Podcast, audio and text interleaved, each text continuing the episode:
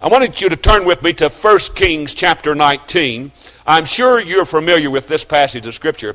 Uh, in, uh, in or 17, in se- chapter 17, you can see Elijah in his private life. In chapter 18, you see Elijah in his public life. And then in chapter 19, you see Elijah in his pouting. Here he is. He is, and, and, it's amazing to me. In chapter 19, it would be. It's hard to even imagine that this is the same man that was in chapter 18, having victory on the top of Mount Carmel. But there was a preparation. If there's no Cherith in a man's life, there is no Carmel uh, in that man's life. And God prepares His preachers uh, to give them, get them ready for the fire to fall, for the rains to come, and for the blessings of God, which I believe is revival. And in chapter 17, we see uh, God in preparing uh, that man and getting him ready for the blessing of God. And I believe that he does the same thing uh, for us. In chapter 17, I'll not read the entire passage. Of course, I'm, i know you're so, uh, familiar with it. But the Lord laid it on my heart last night as I went home to the motel about what to bring to the preachers this morning.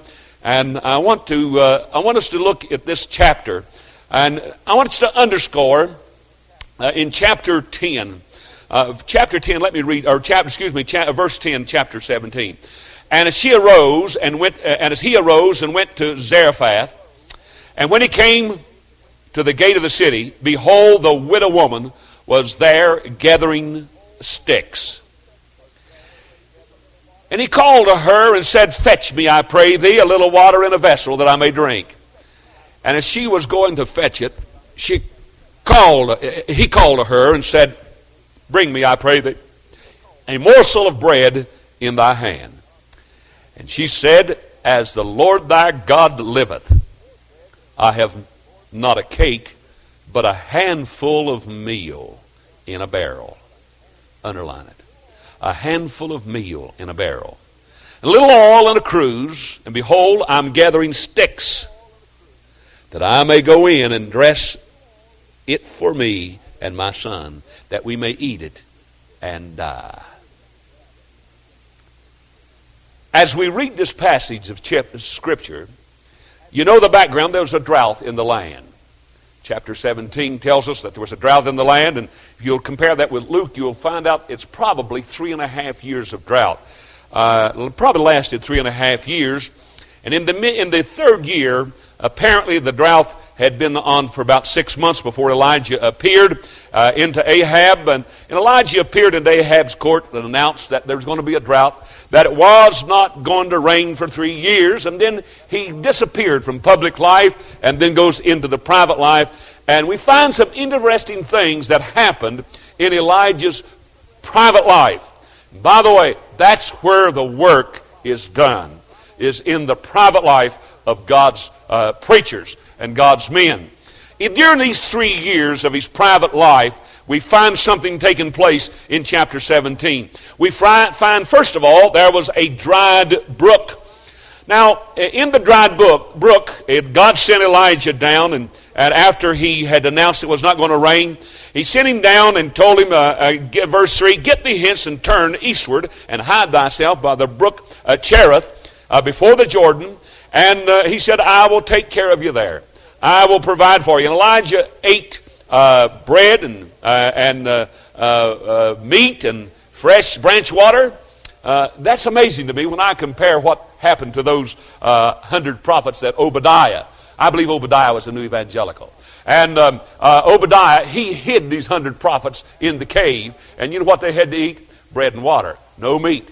I'll tell you right now, uh, if you'll do what God wants you to do and stay in God's will, He'll provide for you. You know that? But he had a good balanced meal, uh, and uh, he was down by the brook uh, of, of um, uh, Cherith. And notice we see this dried brook. Now, notice it began to dry up. Uh, and as it began to dry up, I know God's man began to say, Wait a minute, Lord, you sent me here. I'm in God's will. I mean, this is God's will for my life, and you sent me here now, and I've been enjoying the blessings of God, but all of a sudden, the brook's dried up. Why did the brook dry up? Well, maybe somebody, first thing we'd say, well, maybe Elijah had sin in his life. Maybe uh, uh, God's angry with him. Uh, we begin to think all kind of things that caused uh, the brook to dry up. Maybe it's out of the will of God. No, I don't believe that. I don't believe he's out of the will of God. I believe that God had another place for him, that God wanted to, uh, Elijah to trust in the Lord instead of in the brook. He wanted his servant to not get too satisfied with the brook, but to learn that it was the God of the brook that we need to learn to trust in. So God was beginning now to mold and to make uh, his servant and get him ready for Mount Carmel. So there was a dried brook. But notice, secondly, there was a depleted barrel. Look uh, this in verse 8. Look at this barrel. And the word of the Lord came unto Elijah and said, Arise and get to the Zarephath. The word Zarephath means uh, uh, uh re, uh, refining. And God now is beginning to refine his pastor, his preacher, and get him ready to where he can stand on Mount Carmel and challenge the nation uh, who's on the Lord's side. And here is a great challenge. But now he says, well, look how the Lord comes to Elijah. Uh, and he said to him, and the word of the Lord came unto him. You know, note, the word of the Lord always leads God's servant in times of great testings. The Bible says that David encouraged himself in the Lord.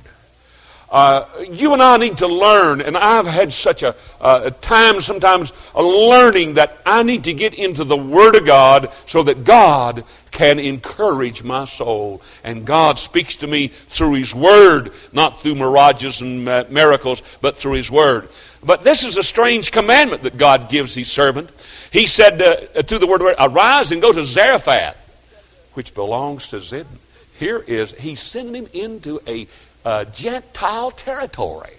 He's sending this Jew into a territory of the, the, the, Gentiles now, and a Gentile woman, and says, That's where I want you to go. That would be the last place that I'd want to go.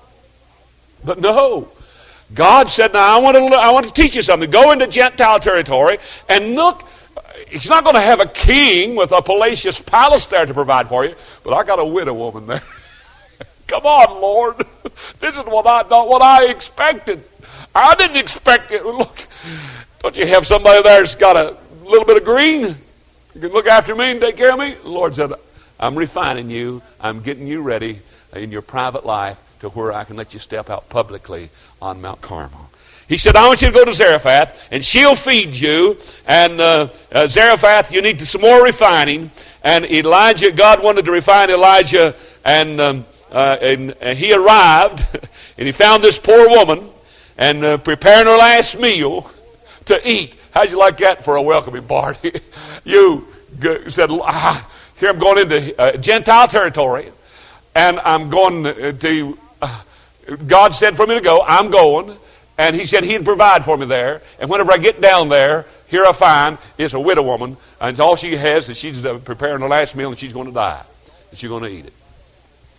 God is getting him ready to walk by faith. And then uh, not only do we see the dried up brook, the dried brook and the depleted barrel, but we see the dead boy. And here again, God is preparing his servant uh, to get ready for Mount Carmel. And this dead boy, of course, you know the story how that uh, Elijah put him in the loft and uh, laid on him, uh, and life came back in the boy. And all three of these were tests. The dried brook was, uh, was Elijah's test. The depleted barrel was the widow's test. And the dead boy was the widow's and Elijah's test. But I want us today, for just a few moments, to zero in on the depleted barrel. And um, if I had a subject, I would entitle it this, and I'm giving my wife credit for this title Don't Burn Your Barrel.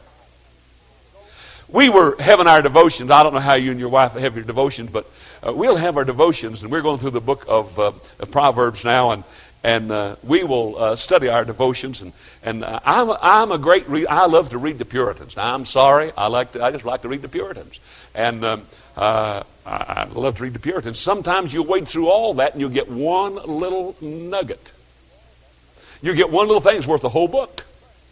I mean, the book may not be any good, but you get one little thing, and that's worth it all. So I would like to encourage you to be a reader. Read, read, read, read, read, read, read. I carry my briefcase, and it's packed full of books. And I read. But my wife is a reader.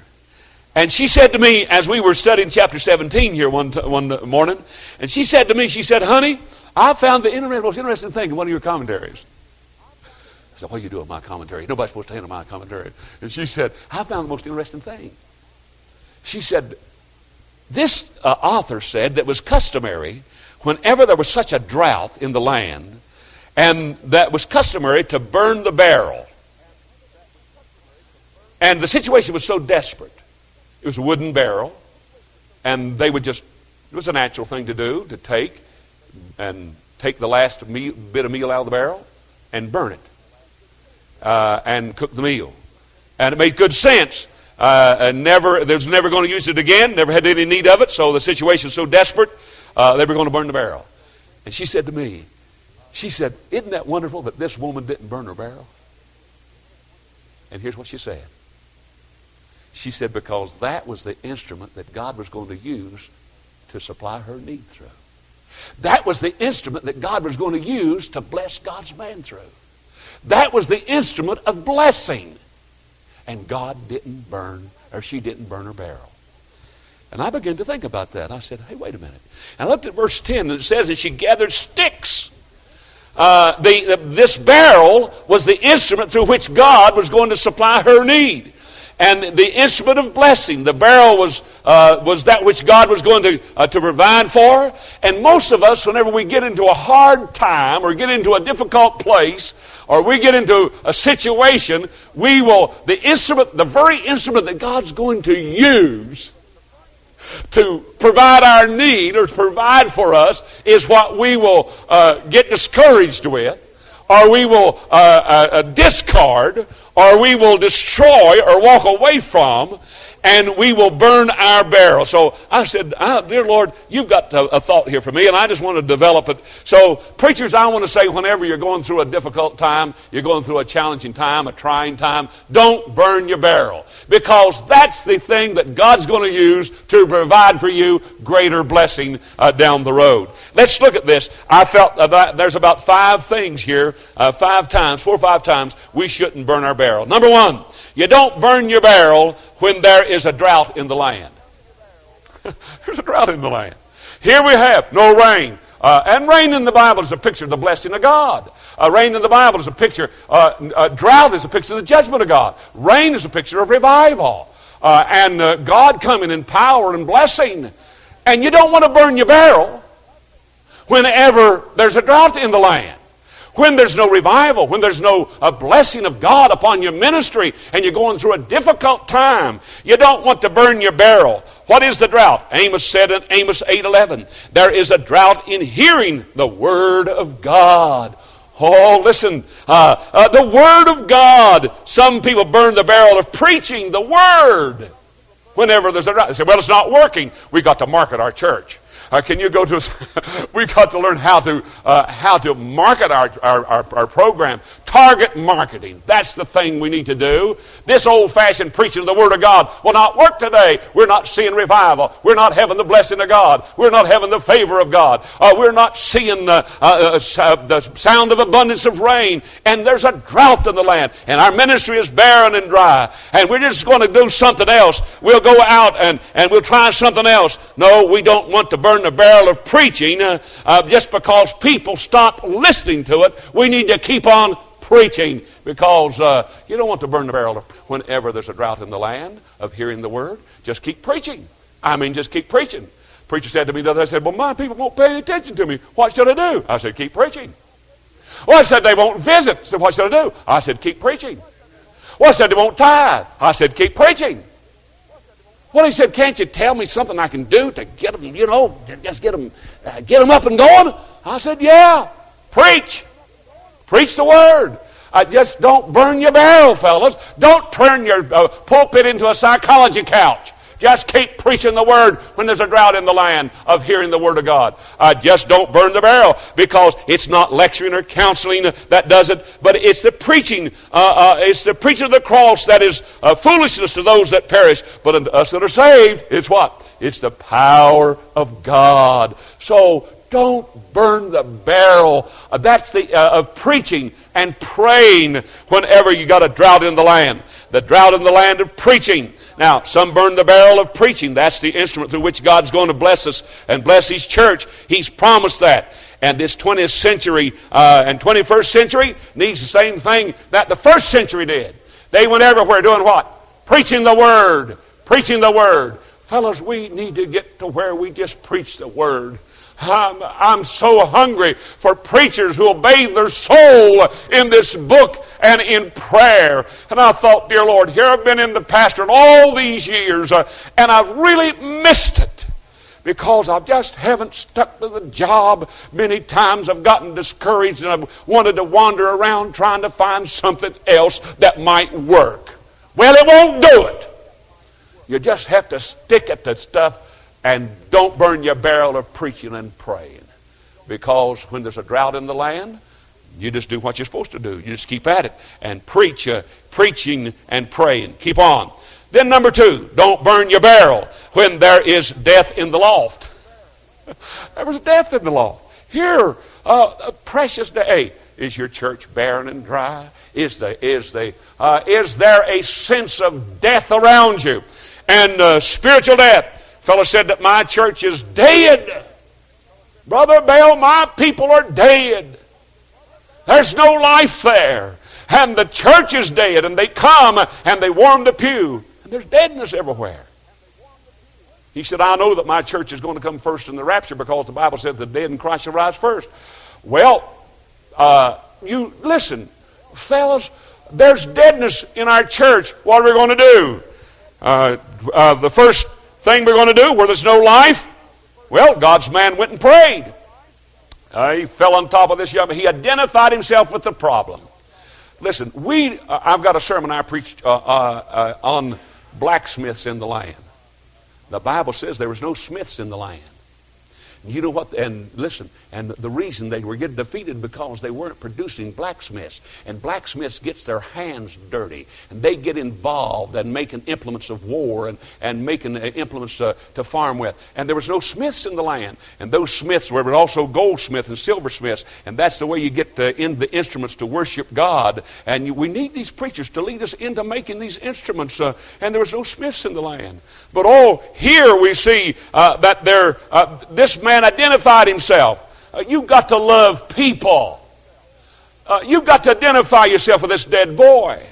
I came home the other night, tired. I preach about four times on Sunday and counting and teaching my classes, and um, uh, I was on uh, and, and, on the radio and so forth. But I came home tired. You know how it is after uh, you're tired, and uh, I came in pulled off my, uh, my, my shoes and put on my pajamas and my house coat and uh, uh, got me a, a, uh, some popcorn. You never do that. I know you fellows are more spiritual than that, but I'm sorry. That's what I do. And I just flopped back my easy chair and was going to uh, uh, eat a few grains of popcorn. The phone rang. And a lady who said, I had not seen her, I guess, for 25 years. She's one of my members at large. And uh, she said to me, she said, Preacher Bell, could you run over to the emergency room? I don't know why it is, but those fellows, those people that you never see, they always know where you are whenever there's somebody dying or somebody at, at the emergency room, you know. And she said, could you run over to the emergency room? I said, why? One of my granddaughters, she's, she's real sick, preacher. She's real sick. Would you run over there? And I said, well, yes. I wasn't enthusiastic about it. I'll tell you that right now. I wasn't enthusiastic about it. I went to the emergency room. Oh, she said, by the way, uh, the daddy of this girl doesn't want you to come. He said, tell that preacher not to come up here. Now that was real encouraging. And I said, well, uh, uh, yes, I'll be there. And my wife said, What's wrong? I, put, I got dressed and put my clothes back on and, and, and, and uh, gave my wife the popcorn and jumped in the car and took off and went over to the emergency room and got up to the emergency room. There was 59 of that family there. Not a one of them saved. 59, 17 year old girl. 17 year old girl that had caught the flu. And uh, they said uh, she's critical. I thought, man alive, boy, they exaggerate to get a preacher out of bed get him over here away from his home, saying she's critical and she's going to die. And I wouldn't feel, and then this guy wouldn't even speak to me and said, wouldn't even, didn't even want me there. Said, don't you have that preacher to come over here? And I said, can I go and see her? He said, no, you can't go and see her. She's a preacher. She thinks for sure she's dying.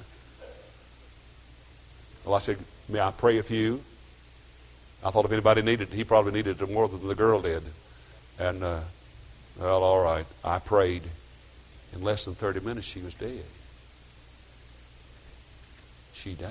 17 year old girl died. Listen, those people without God this one was falling out. This one was fainting on the floor. 59 of that, these were adults, 59 adults in the hallways and in the, in the little waiting room there. This one was passing out. We counted six laying on the floor. Oh, this passing out. Oh, this can't happen. Oh, and got a hold of the doctor and said, You bring my girl, you bring my daughter back. You bring my daughter back. Don't you let her die. She can't die. She's not dead. The doctor said, Yes, she is. And they were just falling out just like this. Well, I pulled off my coat. I was helping pick people up, put them on stretchers. I uh, was, and here was a terrible thing. And by the way, the 17-year-old daughter wasn't wasn't saved. And uh, I spent the biggest part of the night with the family. The next morning, the daddy called me and he said, "Preacher, we don't go to church anywhere. We don't know anybody." Said, uh, "Would you take care of the funeral?" I said, I'd be more than happy to. Just the night before, he wouldn't even let me pray. But I identified myself with the situation. Oh, what if I'd have stayed home and, and uh, eaten popcorn? Fellas, what I'm saying is, don't burn your barrel when there's death in the pot, uh, or death in the loft, and, uh, and the spiritual deadness, and there seems to be no life, and you've done everything that you think you can do that is right, and there's still no breath, and it's still you're just you, you're at the end of yourself. Listen, God's on the, uh, uh, uh, God's on time. God's running things. You just the steps of a good man are ordered of God. And by the way, that man and his wife. My wife and I have been into the home uh, three times since then. They've been in church. Uh, we've had several of them get saved. And hey, there's come life coming out of that death. There was death in the loft, and there's life being breathed into that. I had the same thing to happen some time back. We were going through a terrible uh, drought, a terrible time of deadness. And I went out. I don't want to tell you something. You know what will help you whenever you get out, uh, you're going through a time like that? Get out and do some door knocking. Knock on some doors. We led, led a fellow to Christ and uh, led him to Christ and got him saved, got him baptized, and I baptized 32 of his family as a result. Just fellows, don't get just don't burn the barrel and don't get discouraged and quit. And many preachers have been here. I've been here, and you've been there. And um, uh, we've done everything we know to do, and it seems like we've done everything right. But there's no breath in our church, no life. So don't burn your barrel when there's death in the loft. God's faithful, God has promised, and God uh, will uh, uh, bring revival. God will bring the wind, and the wind will blow, and the rains will come, and life will come. So don't burn your barrel uh, whenever you're seeing. By the way, probably, and I think Brother Ernie hit it right on the head uh, about preachers under the pressure cooker finances. Thank God I have everything paid for at Tabernacle. Don't owe a dime on anything. But then I try to give everything that I can give to my faculty and my staff, and, and I got a large faculty and staff. And it just seems like I don't know about you. Maybe you got got all kind of money, but brother, I tell you, it's from one payday to the next. Trying to help keep it going, trying to encourage people, and uh, uh, you get to the place to where you say, "Well, what am I going to do?" Uh, there's death around us all, all over us. we got to identify ourselves with the people that are in need and go to that boy that's in the loft. And God will bring blessing out of the instrument through which uh, we were going to discard. But notice something else. I want you to see. Uh, don't burn your barrel when the duty is for the Lord. I thought about this. Ola, uh, the duty, he went to Zarephath because the Lord told him to go not because he felt a call to go. he, he, was just obeying God and went down. It was the duty of that prophet to go down there because God told him to go. And I'm sure he went dragging his feet going into Gentile territory. But it was his duty to do right. It was his duty to obey the Word of God. It was his duty. So you don't burn the barrel uh, uh when the duty is for the Lord. Uh, you're uh, going to do it uh, for the Lord.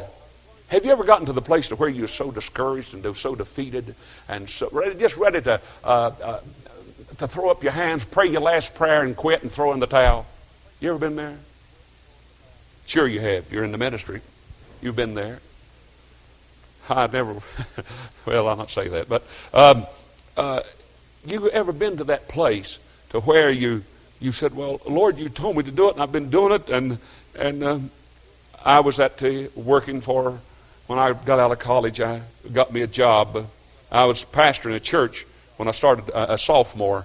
I started a church, and uh, I worked overnight and started a church and went to school, and then I graduated, and then the church wasn't enough to pay pay my salary, and so I went to um, uh, Dr. Sightler, and uh, he put me to work and uh, he gave me a job $37.50 a week. And he said, um, Now, you do anything that needs to be done. I said, Yes, sir. I didn't know it, but that's the definition of associate pastor. And uh, you do everything that needs to be done. You see, associate pastor is like a double boiler on the stove, water boiler. He doesn't know where the uh, uh, he can always feel the heat, but he doesn't know where it's coming from, you know. But uh, uh, he he said, "You do everything that needs to be done," and I, I did. I, I did. I was the uh, taught the fifth grade. How'd you like to be taught the fifth? I taught the fifth grade. I was a janitor. I drove the bus. Get up every morning, and drive the bus. Then I'd clean the bathrooms. Then I'd teach a fifth grade. Then he said, uh, uh, I need somebody to be the assistant principal. I was assistant principal. Then the principal left, and I was the principal. Then I pastored on the side. then I worked over here. I got discouraged trying to. I had a wife and two kids and trying to make it on $37.50. And I got discouraged. I got a, a little defeated about it. Down in the mouth. Now I went to see, uh, uh, see a fellow and I said, Look, can you help me with this? I said, God's not supplying my need. Man, I'm about starved to death. And he said, Are you in God's will? I said, Yes, sir. Well, he said, I want to know something. Who are you doing it for? Harold Sightler or Rod Bell or who are you doing it for? Getting up at 5 o'clock in the morning, driving a bus, and a bunch of screaming kids going into fifth grade, cleaning commode. Who am I doing it for? Well, I'm doing it for the Lord. And well, he said, You've been griping about it. He said, If I was the Lord, I wouldn't supply your need either. That's not what I wanted to hear. Amen? I didn't want to hear that. But he said, You do it for the Lord, and make all the difference in the world. And I'm going to tell you something. That changed my whole attitude. When I said, I'm going to be the best bus driver that God's got. I'm going to be the best commode cleaner God's got. I'm going to be the best janitor God's got. I'm going to be the best fifth grade teacher God's got. I'm going to do it for the Lord. I'm not going to take this experience, and I'm not going to lose, uh, burn this barrel, and I'm not. Uh, uh, I'm getting tired and weary in the battle, and, and feel like God owes me something. I'm going to do it for the Lord, and I'm going to. I'm going to ask Him to supply my need, and I'm not going to get discouraged and quit and throw up the towel because it's my duty to do it, and I'm going to do it as unto the Lord. So don't burn your barrel uh, when the duty is for the Lord. And then number four, don't burn your barrel when there's doubt in your life.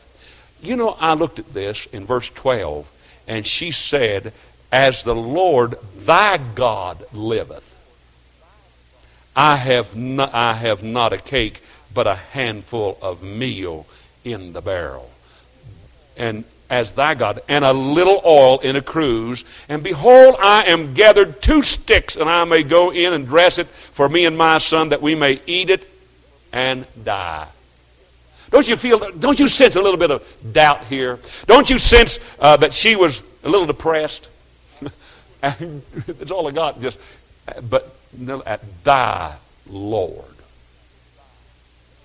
I believe she's a little depressed. I did a little hint of doubt here.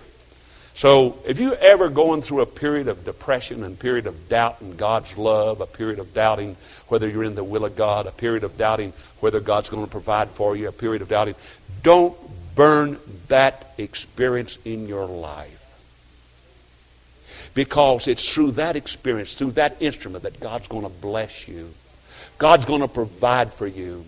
And God allows those things to come in our life that He might mold us and make us into His image. So don't Uh, don't doubt God's good goodness in trials. Don't burn the barrel when there's doubt in your life. Uh, he wants to use the instrument to meet the need uh, in your life. Uh, look what happened in verse 12. She said, I have a handful. There's only a handful in the barrel. Question Whose hand? Whose hand? It was not her handful. It was not Elijah's handful, but it was God's handful. So you see, God's hand was in that barrel. That's the same hand that was upon Nehemiah. Nehemiah told him, The hand of the Lord was upon him. The hand of the Lord was upon me. Uh, what the, uh, it, it, was God's hand that brought it out, and there were, uh, uh, to feed her, and to feed her son, and feed Elijah. It was God's hand, and God miraculously took the little and made it much. Uh, what did this hand need? Or what did the land need? The land needed rain. What does our land need today? It needs rain. And God's trying to prepare men who will be able to stand on Mount Carmel and to have the power of God on their life and hear the sound of abundance of rain.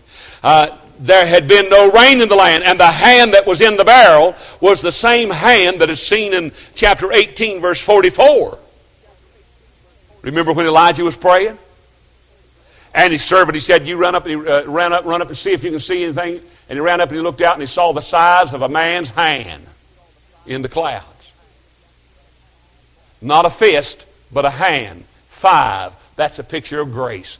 And he came running. He said, "I see the size of a man's hand." That was God's hand. God's hand was in the circumstances. God's hand and God's sovereign purpose. That's the size of a man's hand. The same hand that came out of the barrel and sustained the widow's son, uh, and God's prophet was the same hand that came out of the uh, heavens and supplied the rain and brought revival. Uh, it is God's hands in the circumstances. God's hands that's in the instrument is the uh, working through the instrument that He's going to use to uh, uh, prepare and to provide and take care of me and you and get us ready to where we can see real revival on top of Mount Carmel. And I say, oh God, help us in the experiences, the instruments in our life that comes in our life. Help us not to burn the barrel. Help us not to discard it. Help us not to be ashamed of it. Help us not to run from it. But help us, Lord, just to see you in it and see you working in it. So don't burn the barrel uh, when um, uh, a child of God is uh, going through these difficulties. God's hand is in it. And I said that there's no accidents, only incidents and God will see you through it. Don't quit. Hey, my wife, somebody said to me, said, when are you going to retire? Retire?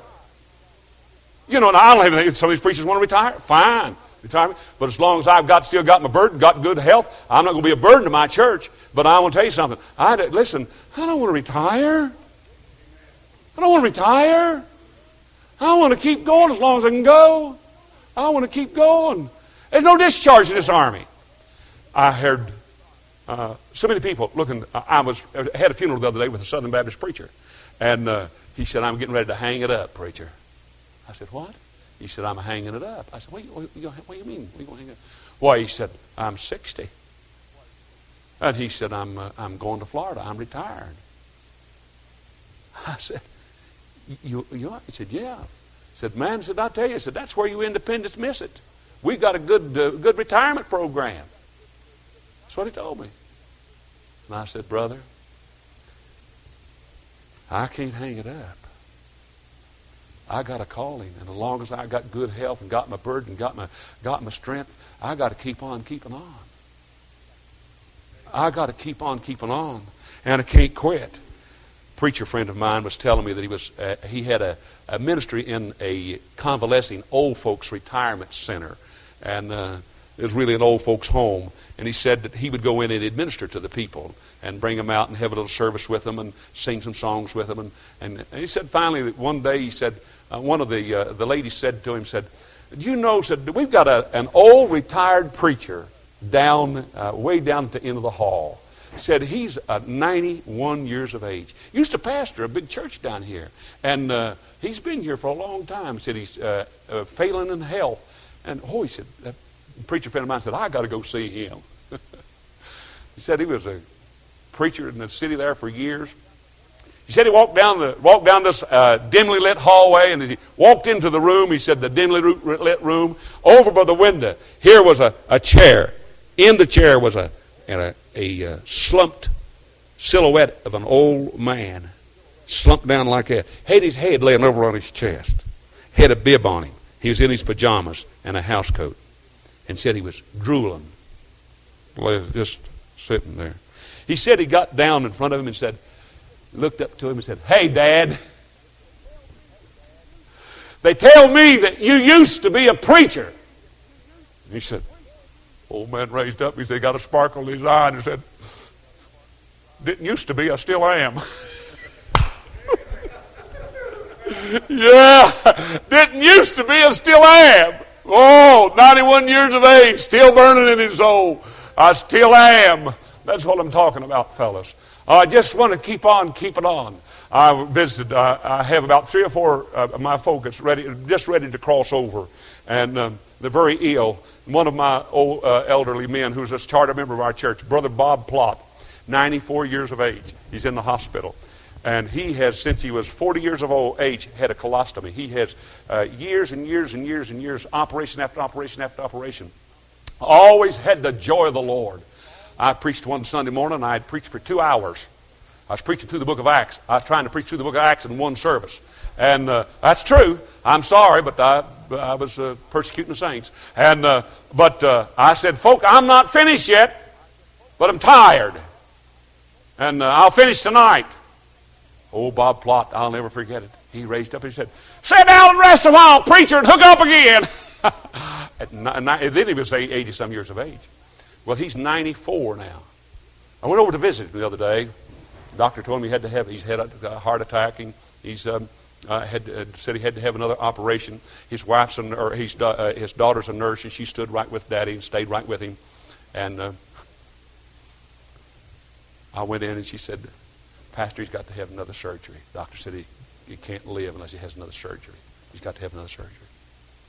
And she said, when the doctors told me that, I just broke and began to weep. And I said, Daddy, it's not fair. I don't know of any man that's suffered like you've suffered. I don't know of any man that has gone through with what you've gone through with. And, and, and, it's not right for the Lord to put this on you. I mean, that's not right. I don't know why it happened, Daddy. And she said, Pastor, my daddy pushed that old frail body up in the bed, raised that little bony hand, and said, Now you listen to me, young lady. Don't you ever question my Lord. I said, That's it. That's the bottom line.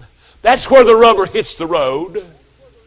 Oh, listen, fellas, let's don't burn our barrel whenever circumstances come in our life. God can use it uh, to, uh, to mold us and provide for us and supply for us and cause us uh, to be what He wants us to be if we'll just not burn the barrel. Let's stay stick by the stuff when we're the hardest hit. Let's just hang in there and ask God to help us be the servant that He'd have us to be and not burn our barrel.